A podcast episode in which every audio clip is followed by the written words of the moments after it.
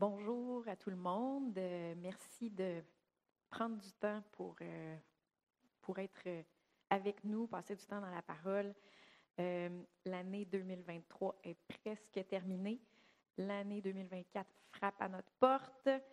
Et bon, il y en a quelques-uns qui entrevoient la nouvelle année avec peut-être des appréhensions. Il y en a d'autres qui, qui la voient avec curiosité, euh, peut-être avec espérance. Il y en a d'autres que, bon, qui sera, sera. Euh, si on considère euh, le niveau d'anxiété chez les jeunes, la crise des opioïdes, le taux de suicide, qui est quand même au plus bas au Québec depuis 40 ans, on peut quand même se poser la question, est-ce qu'on peut encore espérer en 2024? Plusieurs, euh, pour ne pas être déçus, ils ont arrêté de se faire des, des, scénarios, ils ont, ils ont arrêté d'espérer, puis ils ont adopté les pensées euh, saisir le moment, vivre le moment présent, où on a juste une vie à vivre. Euh, pour certains, ben, la dernière affirmation, c'est plus une excuse pour faire des niaiseries, prendre des décisions stupides qui vont euh, peut-être affecter euh, leur état financier, euh, leur état de santé pour le restant de leur vie, et même qui peut abréger leur vie. Puis c'est vrai qu'il faut saisir le moment. C'est vrai qu'il faut vivre le moment présent en reconnaissance, avec reconnaissance, avec contentement pour être heureux, mais il ne faut pas négliger la puissance de l'espérance. Puis c'est ça que je veux vous parler ce matin. Est-ce qu'on peut encore espérer en 2024? La Bible, elle a énormément à dire concernant l'espérance. Dans 1 Corinthiens 13, 13, ça nous dit, Maintenant donc, ces trois choses demeurent, la foi, l'espérance, l'amour. Mais la plus grande, c'est l'amour. Ce verset nous donne un aperçu de combien l'espérance biblique, c'est différent de l'espérance humaine. Euh, l'espérance, dans le verset de 1 Corinthiens 13, euh, 13, ça dit l'espérance demeure. Puis quand on regarde ça dans le contexte biblique de ce verset-là, ça parle que ça demeure maintenant, mais ça demeure même après, dans le ciel, euh, après, dans l'éternité, quand on va être avec Jésus, quand on va plus avoir aucune douleur, aucune larme, on va avoir encore de l'espérance. Ça nous montre comment Dieu est grand, combien Dieu est grand, puis combien il va encore avoir à nous montrer, puis à nous épater. Euh, l'espérance humaine, c'est juste un souhait qui peut ou non arriver. Mais l'espérance biblique, c'est une espérance qui est sûre, une espérance qui est certaine, une espérance qui demeure. Dans 1 Timothée 1.1, ça nous dit, Paul, apôtre du Christ Jésus, par, ordre de Dieu notre Sauveur et du Christ Jésus, notre espérance. Notre Sauveur, Jésus-Christ, c'est lui notre espérance. Il se révèle dans sa parole qui est le même hier, aujourd'hui et éternellement. C'est une espérance qui est sûre ne change pas. C'est pour ça que l'auteur de la lettre aux Hébreux nous dit dans Hébreux 10, 23, Confessons notre espérance sans fléchir, car celui qui a fait la promesse est fidèle. Le Seigneur s'est révélé à Abraham et lui a dit, dans Genèse 15 au verset 1, Ne crains point, Abraham, je suis ton bouclier et ta très grande récompense. Dieu, en se révélant à Abraham, en lui disant, Je suis ton bouclier et ta très grande récompense, il devenait par le fait même son espérance. Si on met notre espérance ou nos attentes dans les gens, c'est sûr qu'on va être déçu. Mais si on, met notre espérance puis notre attente en Dieu, on ne sera pas déçu. Et euh, le Seigneur, il se révèle par sa parole. Donc, on peut aussi mettre notre espérance en sa parole. Un homme de Dieu a fait cette affirmation Concernant les gens, ne vous attendez à rien, mais soyez reconnaissants pour tout. Concernant Dieu, attendez-vous à lui. Il faut arrêter de prendre, par exemple, nos collègues euh, ou, notre famille pour acquis en disant, par exemple, euh, il voyait bien que j'étais dans le jus, il aurait pu m'aider. Ça, c'est mettre notre attente dans une personne. Mais plutôt, soyons reconnaissants quand ils prennent le temps de nous aider. C'est ça que ça veut dire d'arrêter de mettre notre espérance dans les gens, mais plutôt être reconnaissant pour tout. C'est pas mal de, je dis pas par là que c'est mal de demander de l'aide ou d'entraîner, par exemple, nos enfants à, à prendre leurs responsabilités, mais c'est important que notre source soit toujours le Seigneur. Ça soit jamais, on ne mette jamais nos yeux sur comme la source sur les gens euh, ou sur un professionnel ou quoi que ce soit, mais on garde toujours que notre source, c'est le Seigneur. Les apôtres ont beaucoup parlé de l'espérance.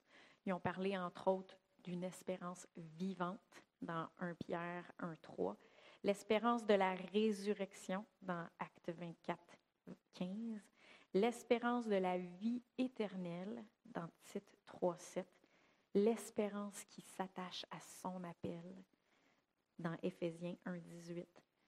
Ce qui m'épate, moi, de l'espérance, c'est la puissance qu'elle a d'aller chercher quelque chose dans le futur puis de l'amener dans le présent, dans notre présent. C'est encore un petit peu tôt, mais il y en a-tu parmi vous qui ont déjà réservé leurs vacances pour l'été prochain? Euh, ceux qui l'ont fait, quand vous pensez à vos vacances, qu'est-ce que ça fait dans votre moment présent? Hmm. Peut-être que vous êtes excité, peut-être que euh, si vous êtes déjà allé à ce même endroit-là, peut-être que ça vous ramène des beaux souvenirs. Euh, peut-être que vous avez la joie de penser ah yes, ça, va être le fun. Qu'est-ce que ça fait dans votre moment présent, l'espérance de vos vacances?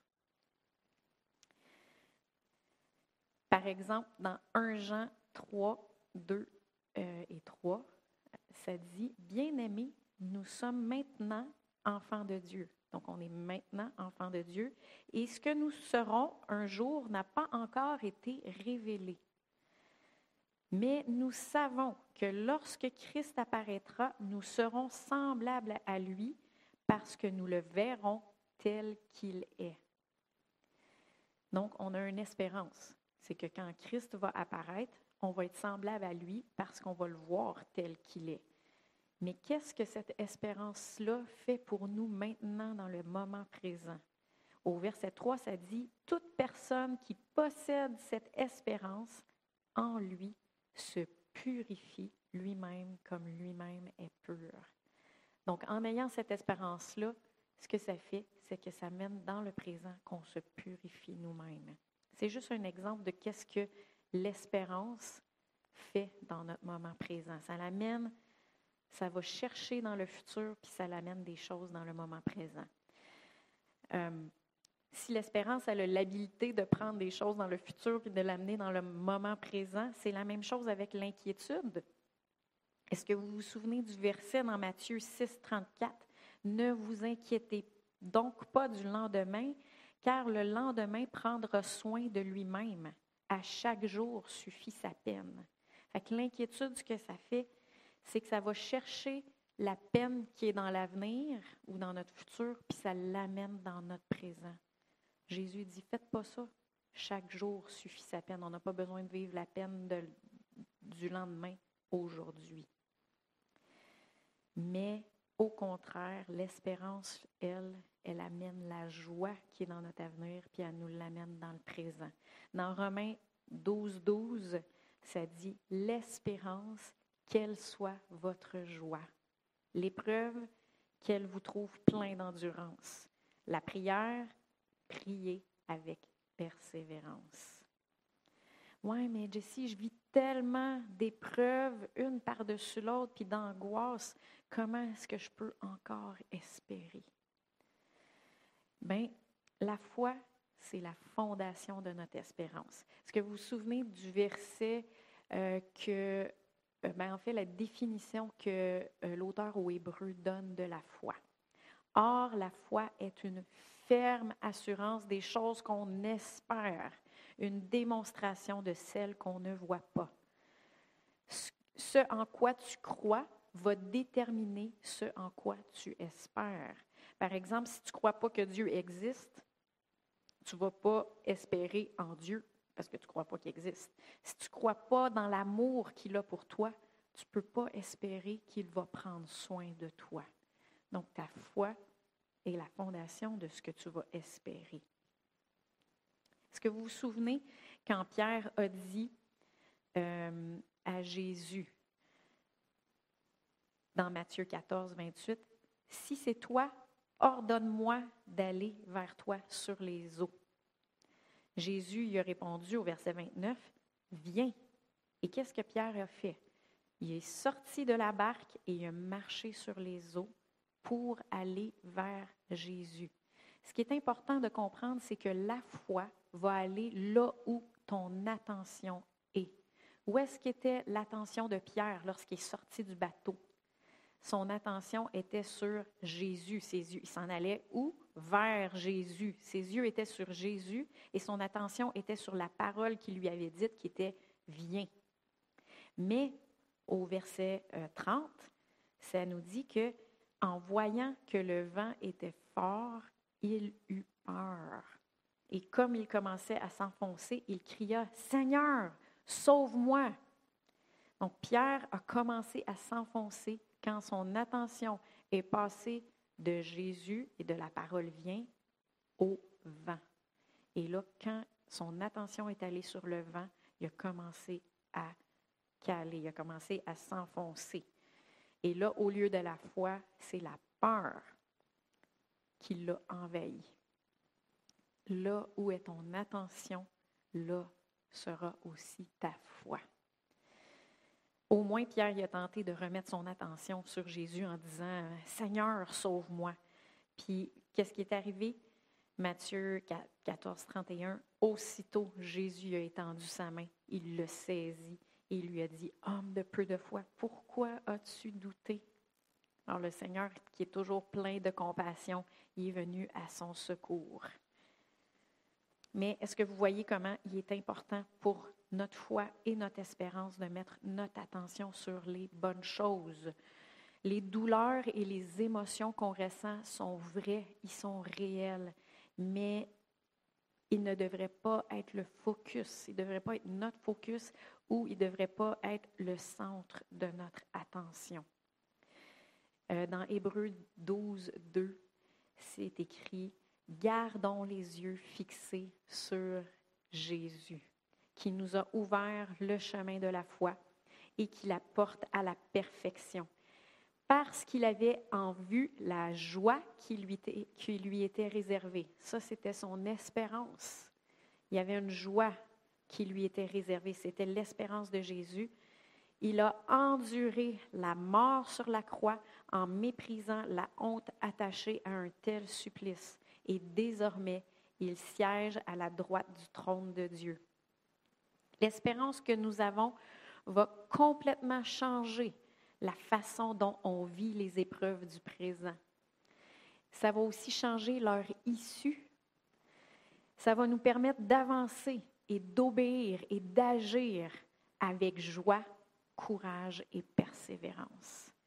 Est-ce qu'on peut encore espérer en 2024? Oui.